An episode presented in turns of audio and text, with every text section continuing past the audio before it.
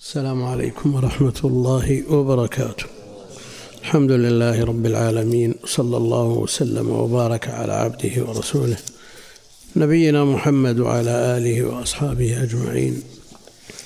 أما بعد فيقول المؤلف رحمه الله تعالى وتجوز شهادة الكفار من أهل الكتاب. وتجوز شهادة الكفار من أهل الكتاب اشتراط الإسلام والعدالة من الضبط والديانة.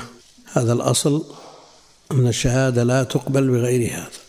لا بد أن يكون الشاهد مسلما كما تقدم ولا بد أن يكون عدلا متقنا.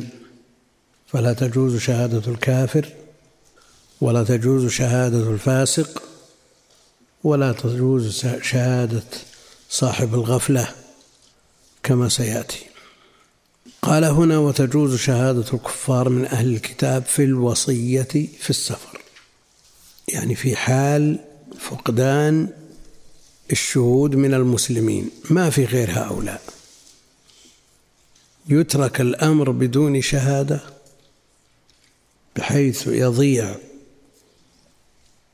تضيع الوصية أو تجاوز عن هذه الشروط وتقبل شهادة الكافر كما قالوا في شهادة الصبي إذا لم يوجد غيره في مكان الحادث.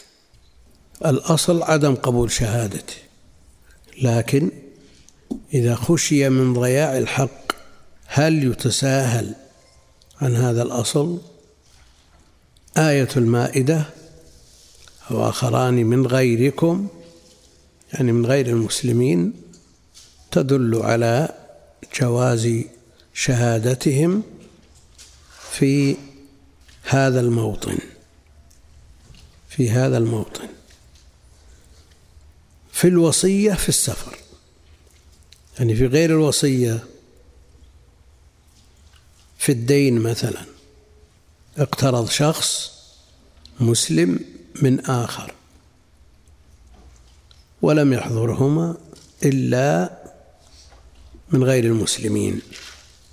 فهل نقبل شهادتهم كالوصية أو نقول لا تقبل شهادتهم وتكون المقدمات الشرعية؟ إذا لم أجد بينة طلبنا يمين المدعى عليه. قالوا في الوصية في السفر. إذا لم يكن غيرهم يعني لم يوجد غيرهم فكان هنا تامة. ولا تجوز شهادتهم في غير ذلك كالدين وغيره كالدين والنكاح وغير ذلك من الأبواب التي تتطلب الشهادة. والمسألة الخلافية بين أهل العلم مع أن الآية تدل على القبول وقصة عدي وتميم الداري تدل عليها أيضا وأظن الجمهور لا يجيزونه. فلنسمع كلام القرطبي الذي ذكر المسألة بذيولها وذكر الخلاف وذكر أقوال أهل العلم. فقال رحمه الله سم أول ولا نقرأ بس موضوع. الآية الآية. إيه الآية لكن فيها مسألة 27 مسألة الآية. أنت تقرأ الآية الحين. الحمد لله رب العالمين وصلى الله وسلم على نبينا محمد وعلى آله وصحبه. قال رحمه الله تعالى في قوله تعالى يا أيها الذين آمنوا شهادة بينكم إذا حضر أحدكم الموت حين الوصية اثنان ذوا عدل منكم أو آخران من غيركم إن أنتم ضربتم في الأرض فأصابتكم مصيبة الموت. تحبسونهما من بعد الصلاة فيقسمان بالله إن ارتبتم لا نشتري به ثمنا ولو كان ذا قربى ولا نكتم شهادة الله إنا إذا لمن الآثمين فإن عثر على أنهما استحقا إثما فآخران يقومان مقامهما من الذين استحق عليهم الأوليان فيقسمان بالله لشهادتنا حق من شهادتهما وما اعتدينا إنا إذا لمن الظالمين ذلك أدنى أن يأتوا بالشهادة على وجهها أو يخافوا أن ترد أيمان بعد أيمانهم واتقوا الله واسمعوا والله لا يهدي القوم الفاسقين. فيه سبع وعشرون مسألة. الأولى قال مكي رحمه الله هذه الآيات الثلاث عند أهل المعاني من اشكل ما في القرآن اعرابا ومعنى وحكما. قال ابن عطية هذا كلام من لم يقع له الثلج في الثلج في تفسيرها. من لم يقع له الثلج في تفسيرها. وذلك بين من كتابه رحمه الله. قلت ما ذكره مكي رحمه الله ذكره أبو جعفر النحاس قبله أيضا.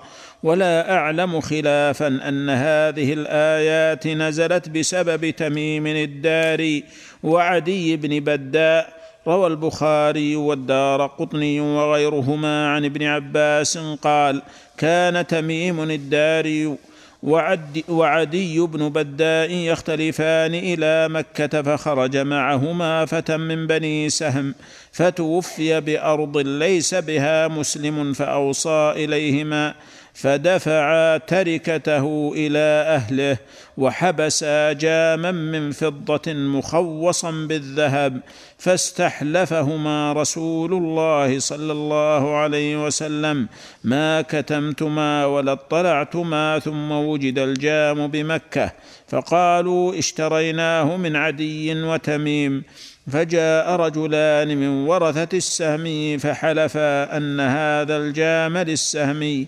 ولشهادتنا أحق من شهادتهما وما اعتدينا. قال فأخذوا الجام وفيهم نزلت هذه الآية لفظ الدار قطني. وروى الترمذي عن تميم الداري في هذه الآية يا أيها الذين آمنوا شهادة بينكم برئ منها الناس غيري وغير عدي بن بداء وكانا نصرانيين يختلفان إلى الشام قبل الإسلام فأتيا الشام بتجارتهما وقدم عليهما مولى لبني سهم. يقال له بديل بن, بديل بن أبي مريم بتجارة ومعه جام من فضة يريد بها الملك وهو عظم تجارته فمرض فأوصى إليهما وأمرهما أن يبلغا ما تركا أهله. قال تميم فلما مات أخذنا ذلك الجام فبعناه بألف درهم ثم اقتسمناها أنا وعدي بن بداء. فلما قدمنا إلى أهله دفعنا إليهم ما كان معنا. وفقدوا الجام فسألونا عنه فقلنا ما ترك غير هذا وما دفع إلينا غيره. قال تميم فلما أسلمت بعد قدوم رسول الله صلى الله عليه وسلم المدينة تأثمت من ذلك فأتيت أهله وأخبرتهم الخبر وأديت إليهم خمس وأديت إليهم خمسمائة درهم. وأخبرتهم أن عند صاحبي مثلها فأتوا به إلى رسول الله صلى الله عليه وسلم فسألهم البينة فلم يجدوا فأمرهم أن يستحلفوه بما يقطع به على أهل دينه فحلف فأنزل الله عز وجل يا أيها الذين آمنوا شهادة بينكم إلى قوله بعد إيمانهم. فقام عمرو بن العاص ورجل آخر منهم فحلف فنزعت الخمسمائه من يدي عدي بن بداء. قال أبو عيسى هذا حديث غريب وليس إسناده بصحيح. وذكر الواقدي أن الآيات الثلاث نزلت في تميم وأخيه عدي وكانا نصرانيين وكان متجرهما إلى مكة. فلما هاجر النبي صلى الله عليه وسلم إلى المدينة قدم ابن أبي مارية. مولى ماريا ولا مريم؟ سم؟ ابن أبي مريم ولا ماريا عندي ماريا وفي الحاشية تحت قال في ميم ابن أبي مريم. إيه نشير نعم. فلما هاجر النبي صلى الله عليه وسلم إلى المدينة قدم ابن أبي مارية مولى عمرو بن العاص المدينة وهو يريد الشام تاجرا فخرج مع تميم وأخيه عدي وذكر الحديث وذكر النقاش قال نزلت في بديل بن أبي نزلت نزلت في بديل بن أبي مارية مولى العاص بن وائل السهمي. كان خرج مسافرا في البحر إلى أرض النجاشي ومعه رجلان نصرانيان. أحدهما يسمى تميما وكان من لخم. وعدي بن بداء فمات بديل وهم في السفينة. فرمي به في البحر وكان كتب وصيته ثم جعلها في المتاع فقال ابلغا هذا المتاع أهلي فلما مات بديل قبض المال فاخذا منه ما أعجبهما فكان فيما أخذ إناء من فضة فيه ثلاثمائة مثقال منقوشا مموها بالذهب وذكر الحديث وذكره سنيد وقال فلما قدموا الشام مرض بديل وكان مسلما الحديث. الثانية قوله تعالى شهادة بينكم ورد نعم شيخ. نعم. ورد شهد في كتاب الله بأنواع مختلفة منها قوله تعالى واستشهدوا شهيدين من رجالكم. قيل قيل معناه أحضروا ومنها شهد بمعنى قضى أي أعلم قاله أبو عبيدة كقوله تعالى شهد الله أنه لا إله إلا هو أي علم. سم؟ عندي علم.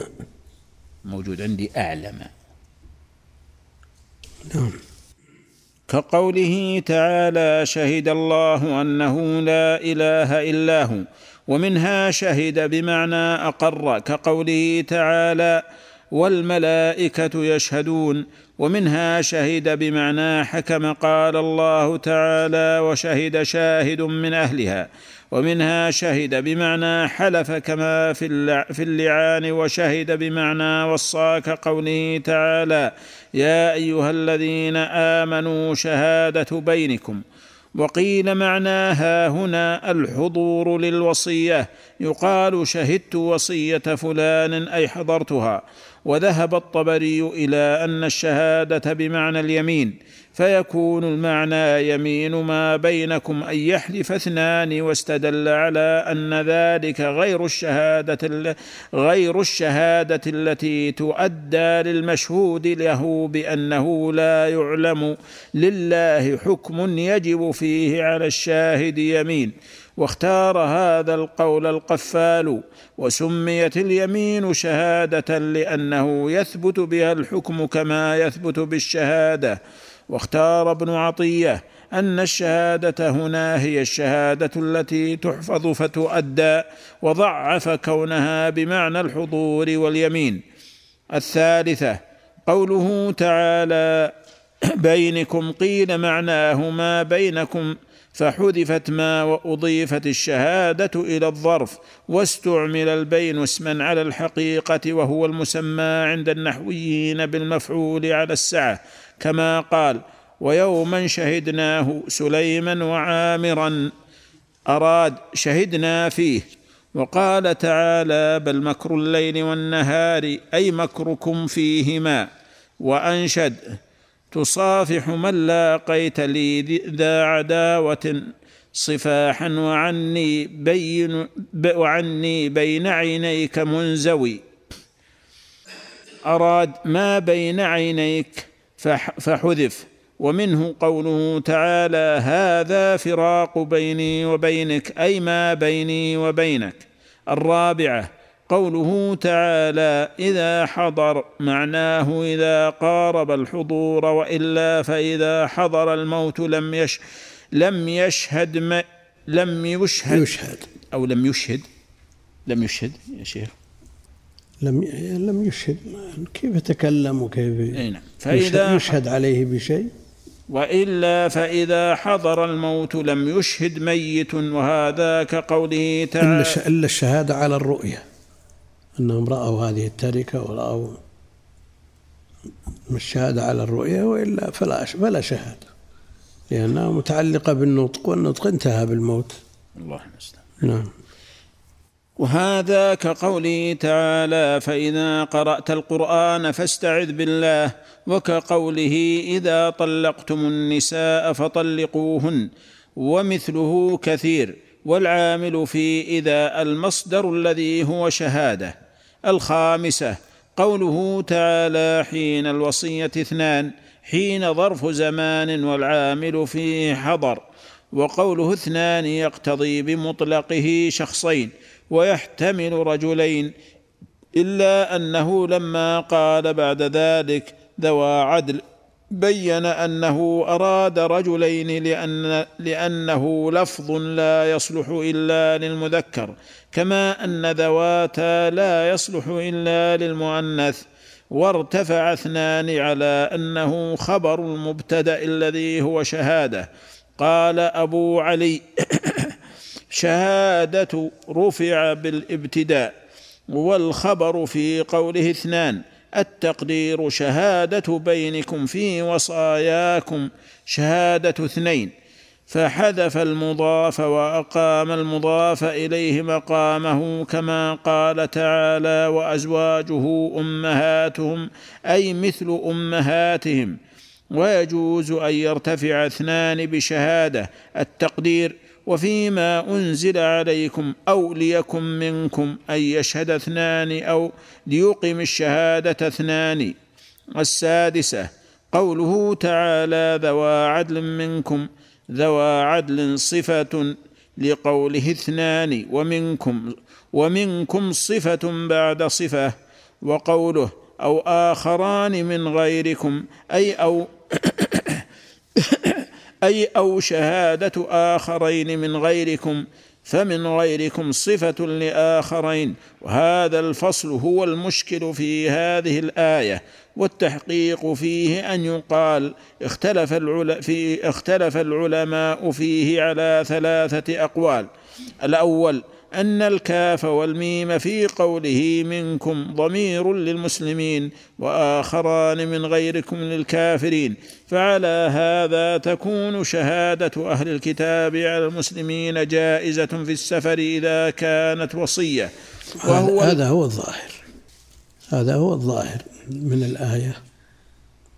نعم. وهو الأشبه بسياق الآية. مع ما تقرر من الأحاديث وهو قول ثلاثة من الصحابة الذين شاهدوا التنزيل. أبو موسى الأشعري وعبد الله بن قيس. عبد الله بن قيس. بس يا شيخ قال ثلاثة وما ذكر إلا هؤلاء. لكن أبو موسى الأشعري وعبد الله بن قيس. أنا, وع... أنا عندي واو. سم. عندي وعبد الله بن قيس لكن المعروف أن هو عبد الله بن قيس أبو موسى الأشعري لكن الإشكال لما قال قول ثلاثة ثم فسر هؤلاء الثلاثة.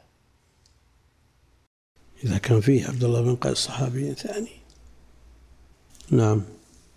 وعبد الله بن عباس فمعنى الآية من أولها إلى آخرها على هذا القول أن الله تعالى أخبر أن حكمه في الشهادة على الموصي إذا حضره الموت أن تكون شهادة عدلين فإن كان في سفر وهو الضرب في الأرض ولم يكن معه أحد من المؤمنين فليشهد شاهدين ممن حضره من أهل الكفر.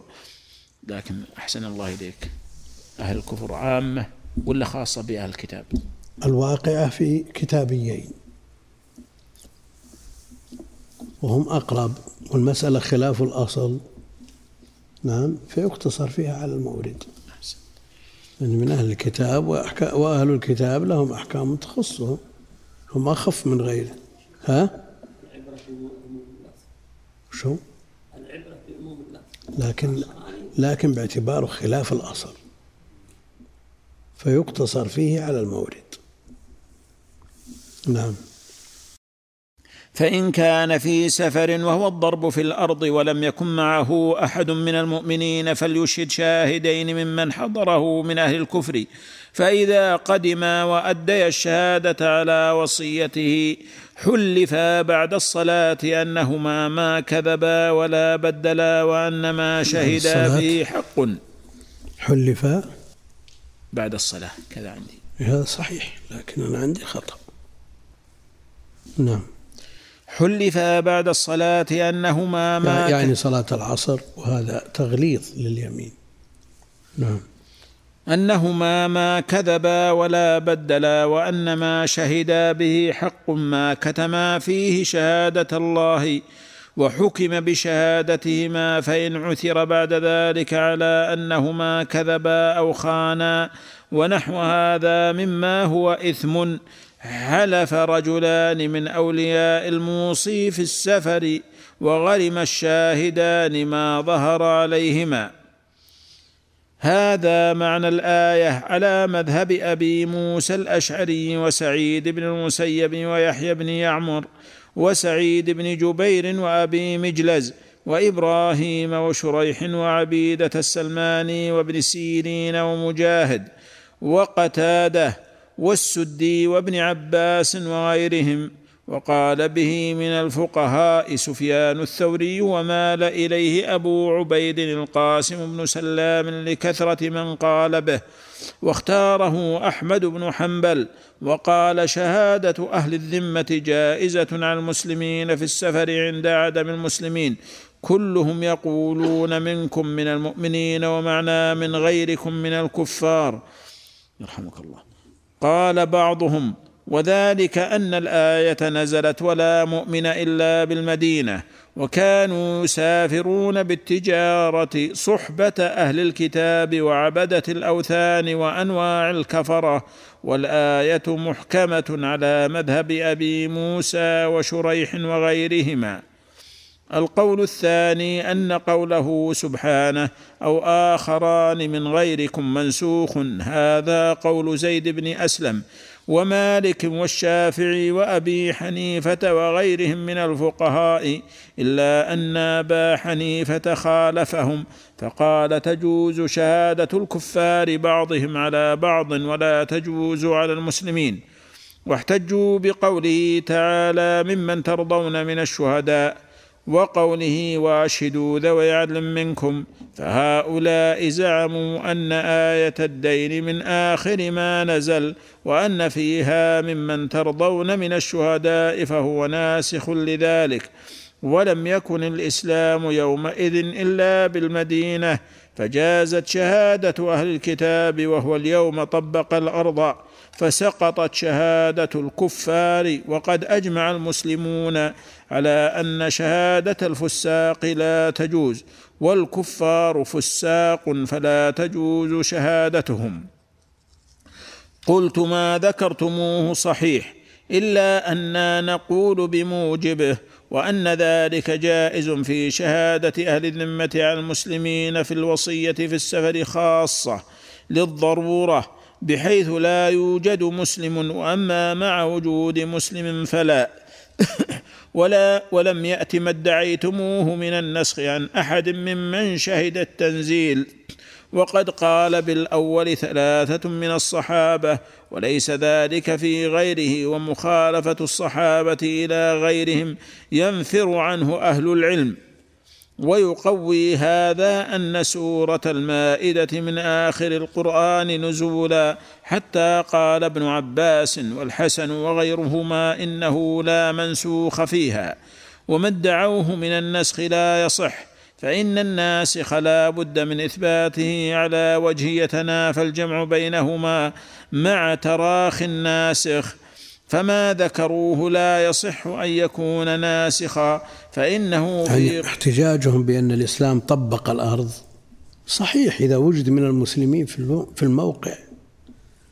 أما إذا لم يوجد أحد فكأنه لم يطبق الأرض.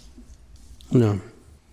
فما ذكروه لا يصح ان يكون ناسخا فانه في قصه غير قصه الوصيه.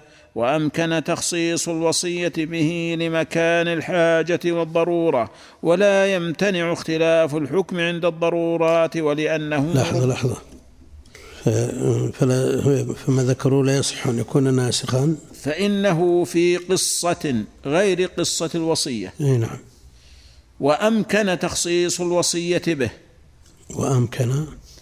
وجعلها بين قوسين هذه الجملة هذه. وأمكن تخصيص الوصية به لمكان, لمكان الحاجة والضرورة. نعم.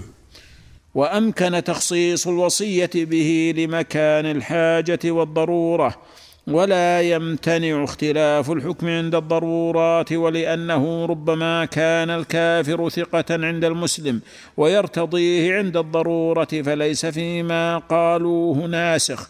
القول الثالث أن الآية لا نسخ فيها.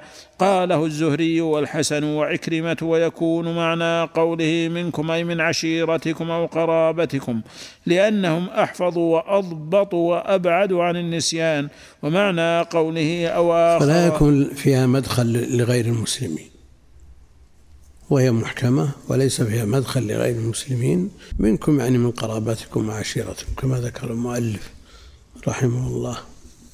نعم.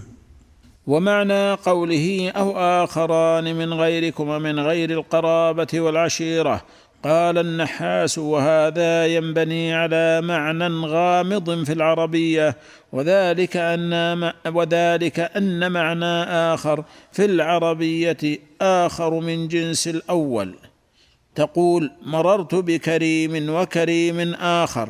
فقوله آخر يدل على أنه من جنس الأول ولا يجوز عند أهل العربية مررت بكريم وخسيس آخر ولا مررت برجل وحمار آخر فوجب من هذا أن يكون معنى قوله أو آخران من غيركم أي عدلان والكفار لا يكونون عدولا فيصح على هذا قول من قال من غيركم من غير عش من غير عشيرتكم من المسلمين.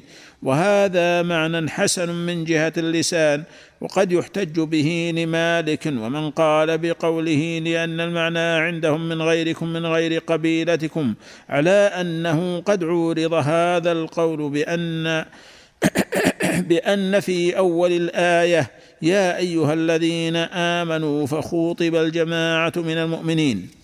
لكن لكن قول من غير القبيلة ومن غير العشيرة. القبيلة والعشيرة وصف غير مؤثر في الباب. وصف غير مؤثر في الباب. فكونه من من قبيلته أو من قبيلة أخرى أو من بلده أو من بلد آخر لا فرق. ما دامت الشروط منطبقة عليه.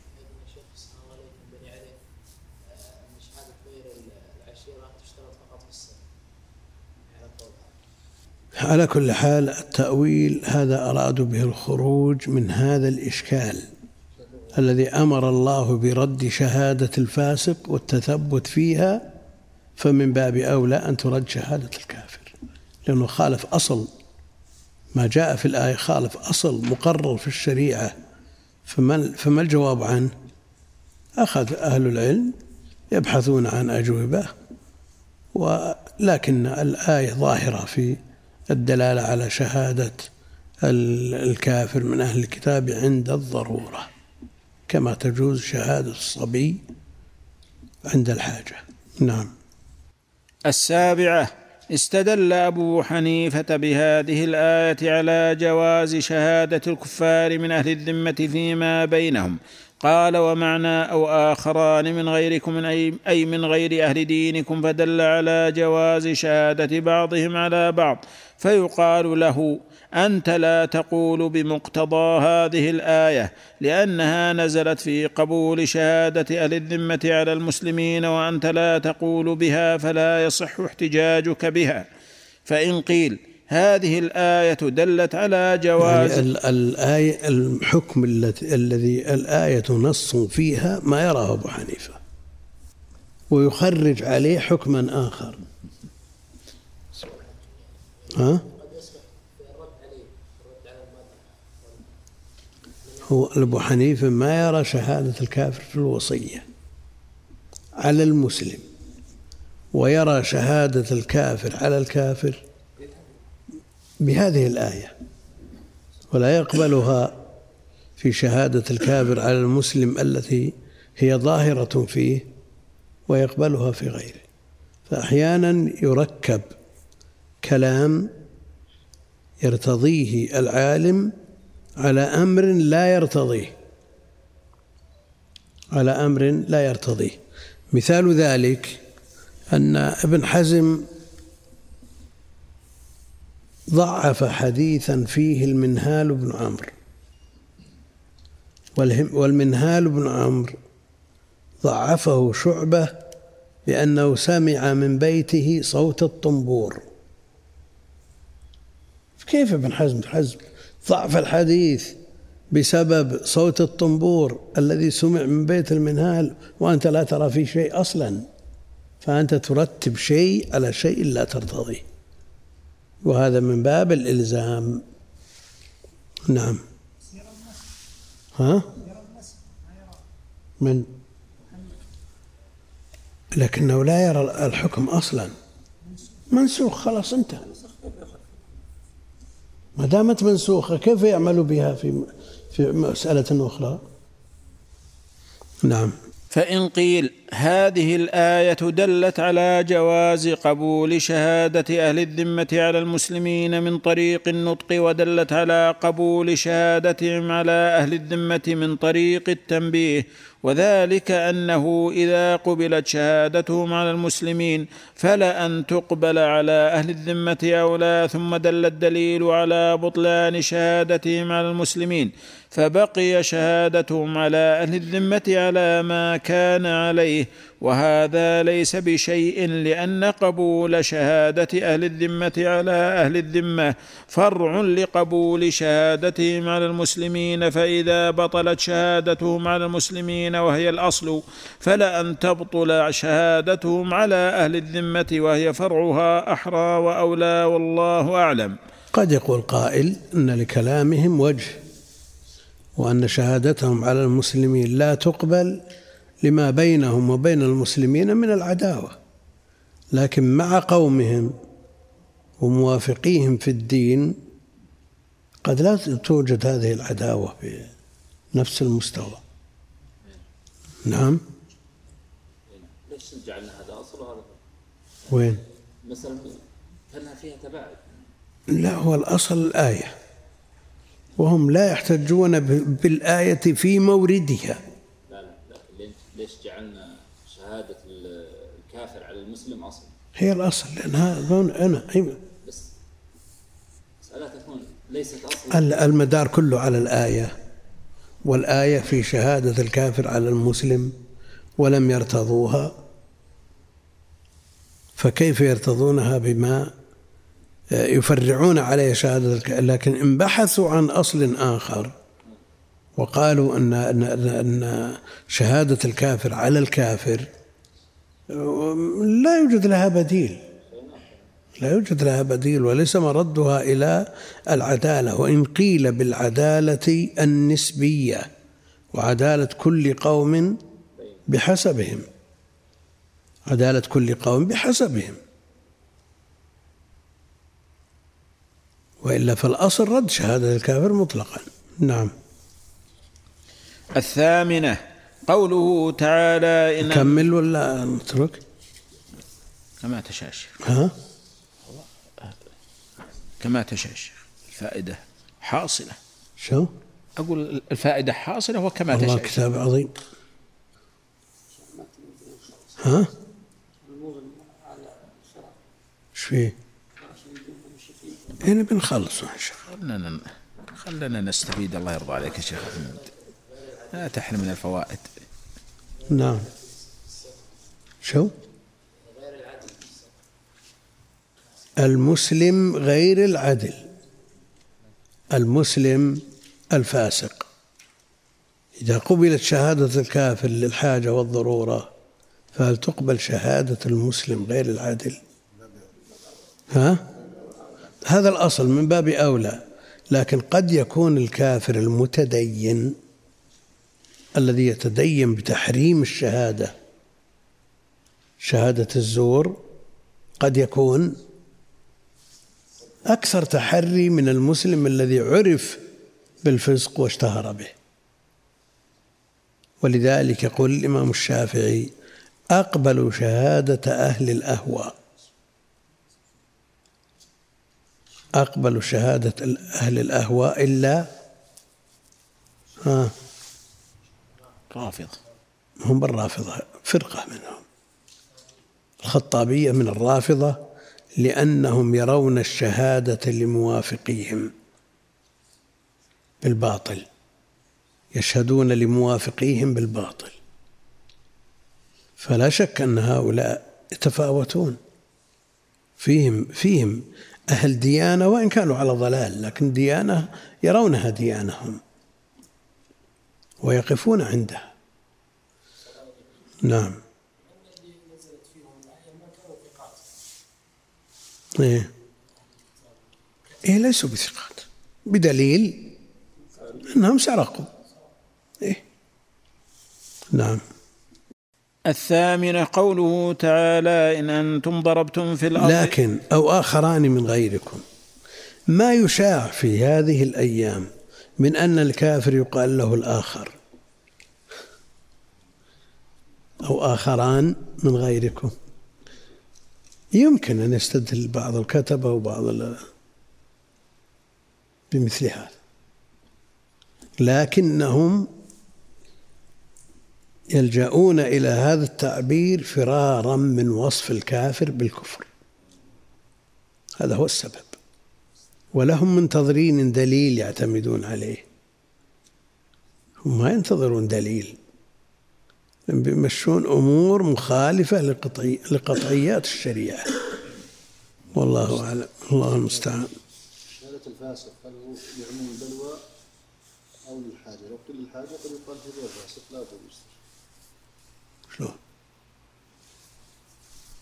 يعني شهادته في الحقوق شيء واعتماده في العبادات شيء آخر بيصلون ما لقوا إلا إمام فاسق وش تسوي بهم؟ هم؟ يصلون وعند الحنابلة ما تصح إمامة الفاسق كالكافر لكن إذا ما وجد غيرهم كلهم على مستوى واحد من التدين فالبلوى تقتضي أن يصلي أما حقوق العباد فيحتاط لها. إلا في مثل هذه الصورة التي لو لم تقع الشهادة لو لم تقبل الشهادة من هؤلاء لضاع الحق. نعم. الثامنة قوله تعالى إن أنتم ضربتم في الأرض أي سافرتم.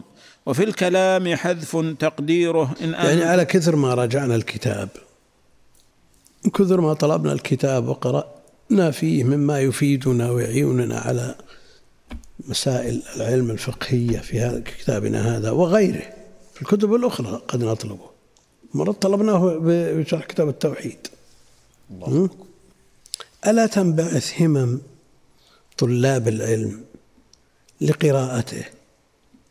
مكثنا في درس القرطبي اثنتين وعشرين سنة. حتى أكملناه. ومجموعة من الإخوان خمسة أو ستة من الأساتذة في جامعة أم القرى اتفقوا على أن يقرأوا في بيوتهم. كل أسبوع مئة صفحة ويتناقشون فيها. في الأسبوع يجتمعون بعد قراءة مئة صفحة ويتناقشون في هذه المئة. أسبوع تقرأ مئة صفحة تحتاج إلى 15 14 صفحة 13 صفحة. ما تبي شيء يعني ما تأخذ وقت. نعم. وفي النهاية تقرأ مئة صفحة. ثم في كل شهر مجلد. تحتاج إلى عشرين شهر بدل من عشرين سنة. وكل واحد يدون الفوائد التي استفادها ويضع علامات على ما فيه شيء من الإشكال ويتناقشون فيه وخلال سنة ونصف منتهي. ترى هذه طريقة ممتازة يعني ما تأخذ وقت طويل ويستفيد كل واحد ينتقي من زملائه ثلاثة أربعة خمسة. بحسب ما بحسب القرب والبعد من البيوت بعد لأن الرياض ما صعب. فهذه طريقة ومنهجية ممتازة وينتهي الكتاب بهذه الطريقة وغيره من الكتب. يعني لو انتهى هذا الكتاب واختير كتاب آخر استفاد طلاب العلم. نعم.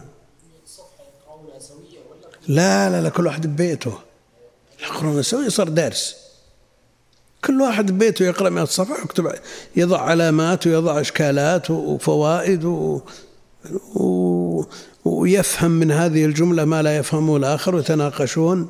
والله أنا استحسنتها. في القرطبي دسم. ها؟ في القرطبي دسمة لكن يبقى أنها تنتهي. تنتج. ما هو لازم يحفظ الكتاب وتدرس جميع مسائله بدقة وتهضم. أحسن من لا شيء. إيش رأي الشيخ؟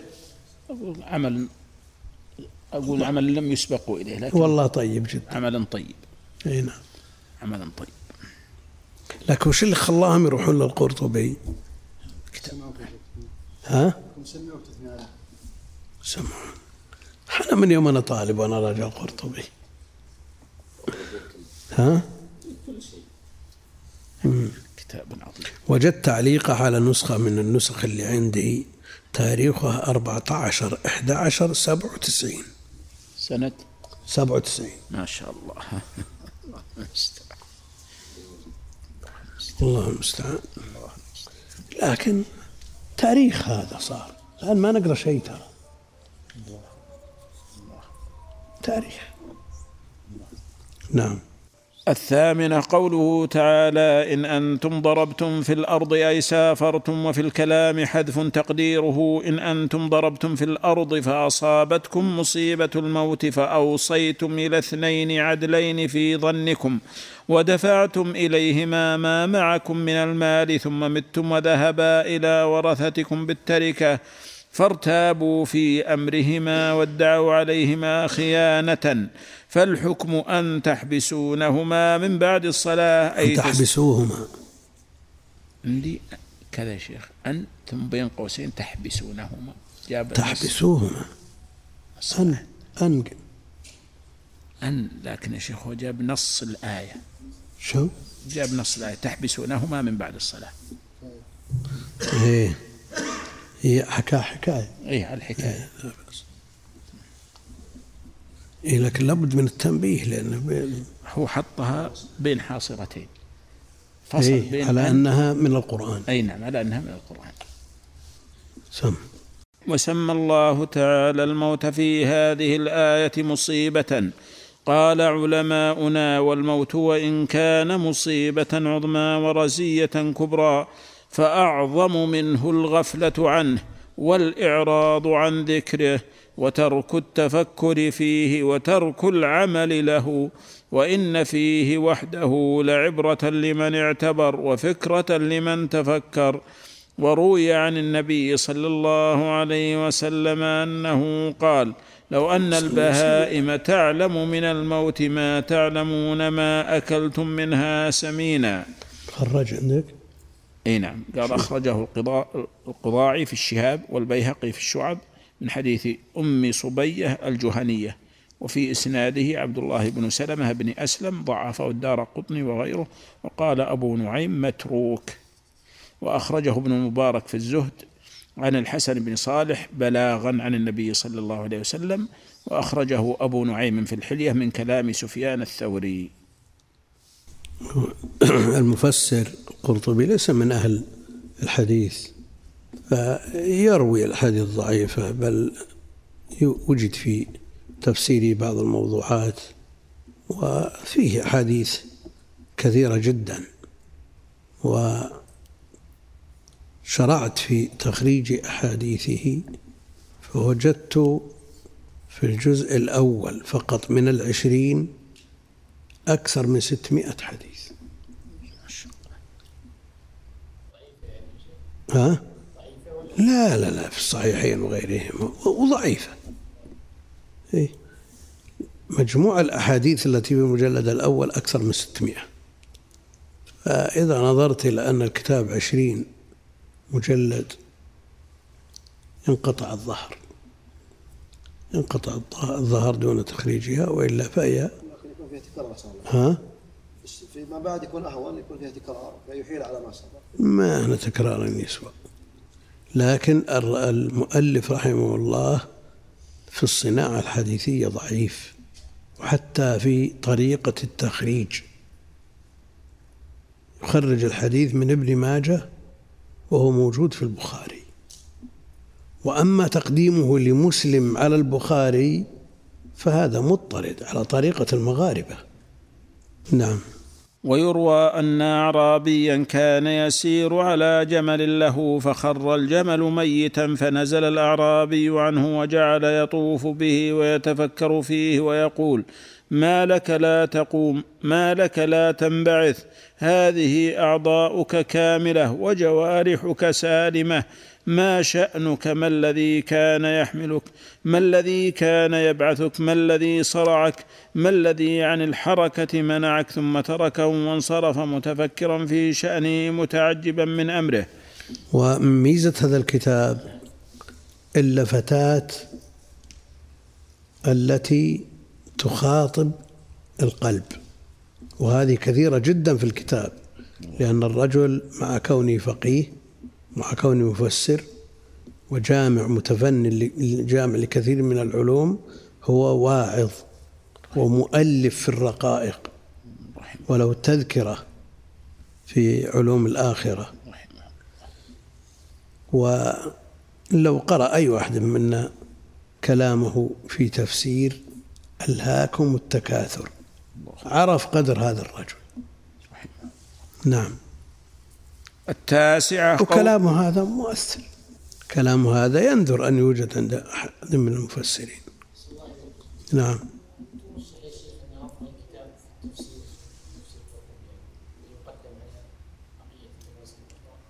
هو يكثر السؤال وهو سؤال حقيقة محرج.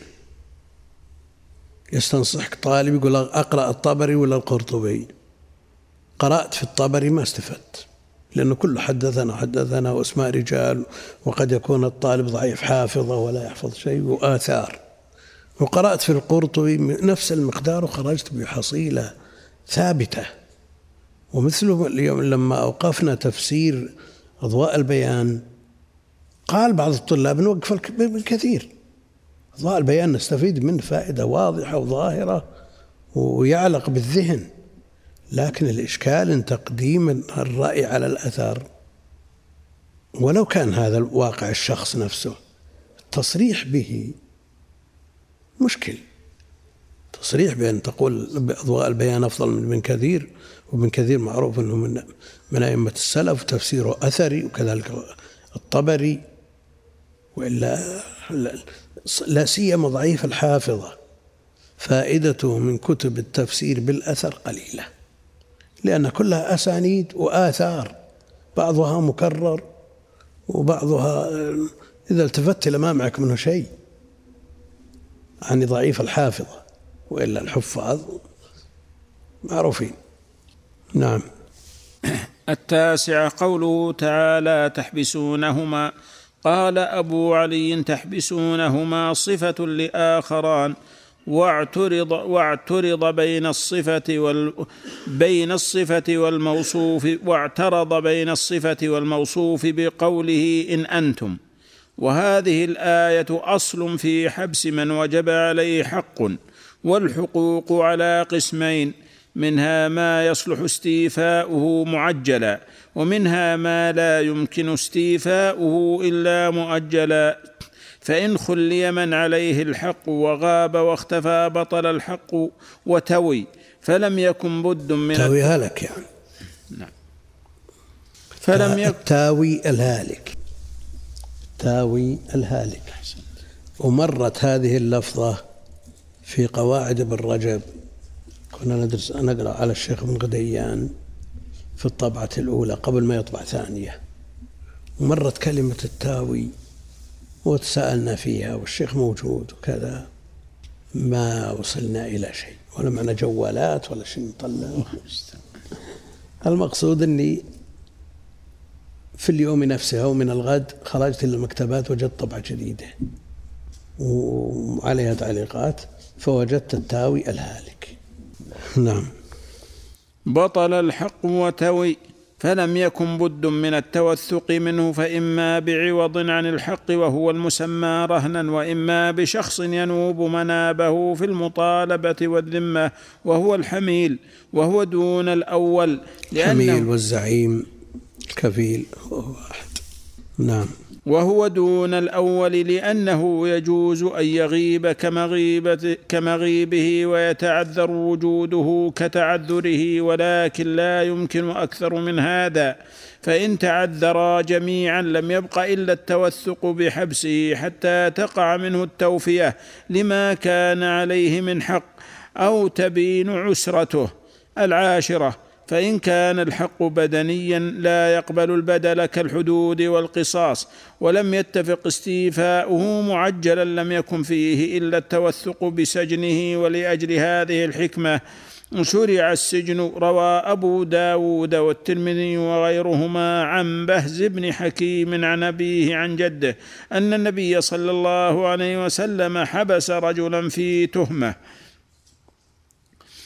وروى أبو داود عن عمرو بن الشريد عن أبيه عن رسول الله صلى الله عليه وسلم قال لي الواجد يحل عرضه وعقوبته. قال ابن المبارك يحل عرضه يغلظ له وعقوبته يحبس له. قال الخطابي الحبس على ضربين حبس عقوبة وحبس استظهار.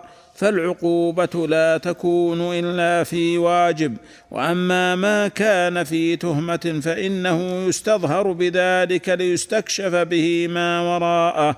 وقد روي أنه حبس رجلا في تهمة ساعة من نهار ثم خلى عنه.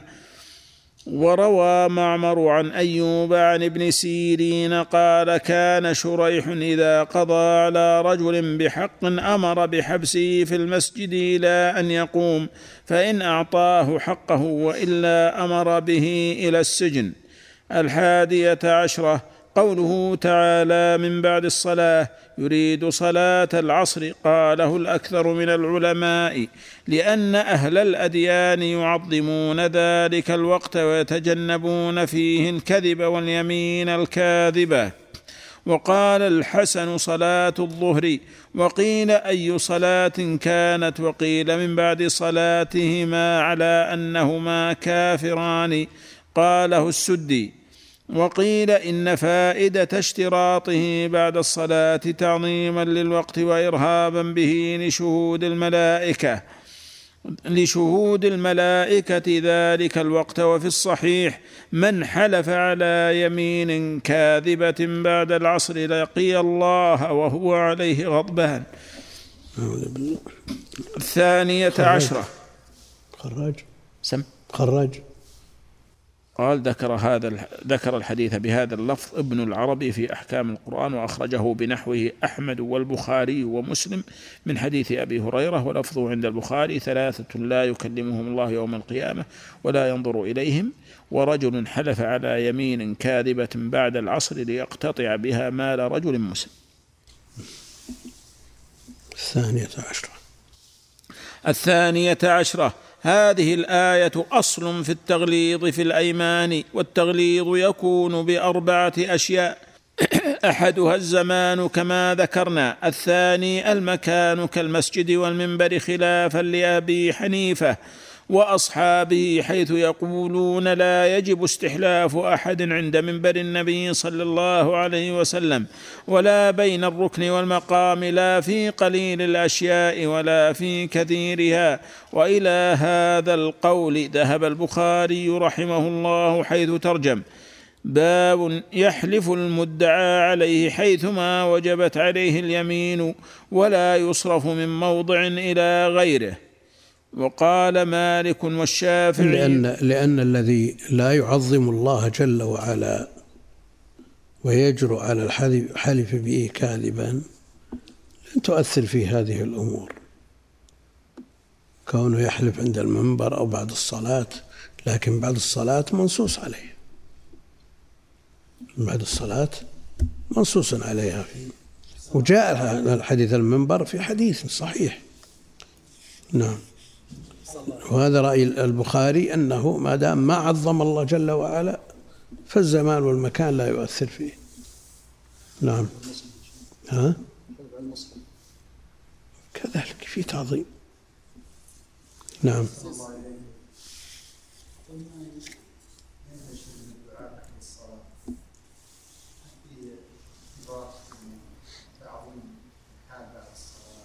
بعد الصلاة في دعوة مستجابة. بعد الفرائض؟ بعد الفرائض إيه.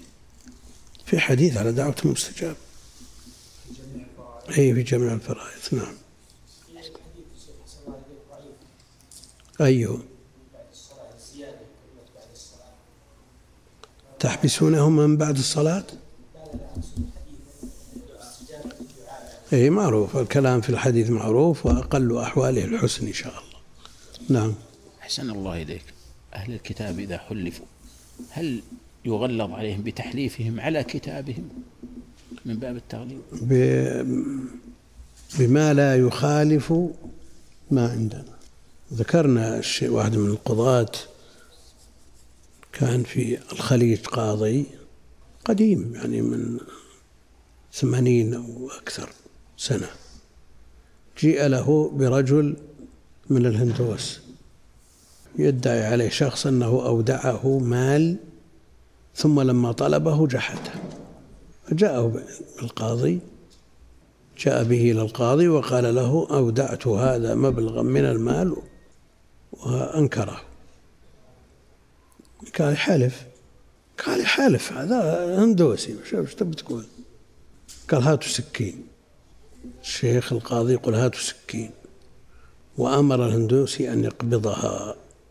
فقال له قل ورب البررة مهلك الفجرة. رب البررة هو الله جل وعلا يمن بالله. ورب البررة مهلك الفجرة. لئن كنت كاذبا لآخذن السكين وأذبح البقرة. نعم. قال فلوس يدفع بقرة ما يذبح. نعم.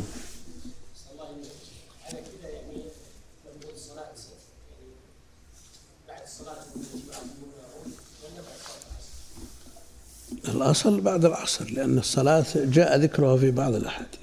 حلف ورجل حلف بعد العصر. ها؟ معروف في الحديث. إيه؟ نعم. هل في ميزة خاصة في صلاة العصر من الصلوات؟ هي الوسطى. حافظوا على الصلاة الصلوات والصلاة الوسطى. صلاة العصر. نعم. وقال مالك والشافعي ويجلب في أيمان القسامة إلى مكة من كان من أعمالها فيحلف بين الركن والمقام ويجلب إلى المدينة من كان من أعمالها فيحلف عند المنبر. الثالث الحال روى مطرف وابن الماجشون. يعني التعظيم بالحال. أو التغليظ بالحال. نعم. روى مطرف وابن الماجشون وبعض أصحاب الشافعي أنه يحلف قائما مستقبل القبلة لأن ذلك أبلغ في الردع والزجر. وقال ابن كنانة عن مالك يحلف جالسا. قال ابن العربي والذي عندي أنه يحلف كما يحكم عليه بها. إن قائما فقائما وإن جالسا فجالسا إذ لم يثبت في أثر ولا نظر اعتبار ذلك من قيام أو جلوس. قلت قد استنبط بعض العلماء من قوله في حديث علقمة بن وائل عن أبيه فانطلق ليحلف القيام والله أعلم خرجه مسلم. الرابع التغليظ باللفظ فذهبت طائفة إلى الحلف بالله لا يزيد عليه لقوله تعالى فيقسمان بالله. وقوله قل إي وربي وقال وتالله لأكيدن أصنامكم. وقوله عليه الصلاة والسلام من كان حالفا فليحلف بالله أو ليصمت. وقول الرجل والله لا أزيد عليهن. وقال مالك يحلف بالله الذي لا إله إلا هو ما له عندي حق وما ادعاه علي باطل والحجة له ما رواه أبو داود حدثنا مسدد. قال حدثنا أبو الأحوص قال حدثنا عطاء بن السائب عن أبي يحيى عن ابن عباس أن النبي صلى الله عليه وسلم قال يعني لرجل حلفه احلف بالله الذي لا إله إلا هو. ما له عندك شيء يعني للمدعي؟ قال أبو داود أبو يحيى اسمه زياد. كوفي ثقة ثبت. اسمه زياد. زكريا. سبحان الله. عندك زكريا شيء؟ إيه. عندي زياد. ها؟ زياد؟ إيه ما يخالف ها؟ الله أبو يحيى اسمه زكريا. إيش تقول يا شيخ؟ مناسب. مناسب إي والله مناسب. لكن المعول على ما في كتب الرجال. أبو يحيى زكريا. في سنن أبي داود نعم. وقال الكوفيون يحلف يحلف بالله لا غير فإن فإن اتهمه القاضي غلظ عليه اليمين فيح فيحلفه بالله الذي لا إله إلا هو. عالم الغيب والشهادة الرحمن الرحيم الذي يعلم من السر ما يعلم من العلانية الذي يعلم خائنة الأعين وما تخفي الصدور. وزاد أصحاب الشافعي التغليظ بالمصحف. قال ابن العربي وهو بدعة ما ذكرها أحد قط من الصحابة وزعم الشافعي أنه رأى ابن مازن قاضي صنعاء يحلف بالمصحف ويأمر أصحابه يأثر سم. ويأمر. ويأمر أصحابه بذلك. ويرويه عن ابن عباس ولم يصح. لأننا ويأثر أصحابه ذلك عن ابن ويأثر أصحابه ذلك عن ابن عباس ولم يصل يعني يرونه عن ابن عباس. نعم. قلت وفي كتاب المهذب وإن حلف بالمصحف وما فيه من القرآن فقد حكى الشافعي عن مطرف أن ابن الزبير كان يحلف على المصحف. قال ورأيت مطرفا بصنعاء يحلف على المصحف. قال الشافعي وهو حسن. قال ابن المنذر وأجمعوا على أنه لا ينبغي للحاكم أن يستحلف بالطلاق والعتاق والمصحف. قلت قد تقدم في الأيمان. وكان قتادة يكره أن يحلف بالمصحف. وقال أحمد وإسحاق لا يكره ذلك. حلف حلف. سم. قتادة يك- يكره كان قتادة. وكان قتادة يكره أن يحلف بالمصحف. عندنا يحلف بالمصحف ما هو بيكره.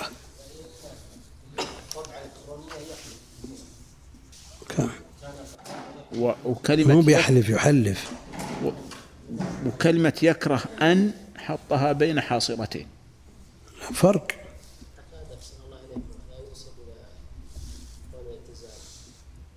لا لا. نعم. وقال أحمد وإسحاق لا يكره ذلك حكاه عنهما ابن المنذر. الثالثة عشرة. قف على هذا. سم؟ قف على هذا باقي واجد سم استمع.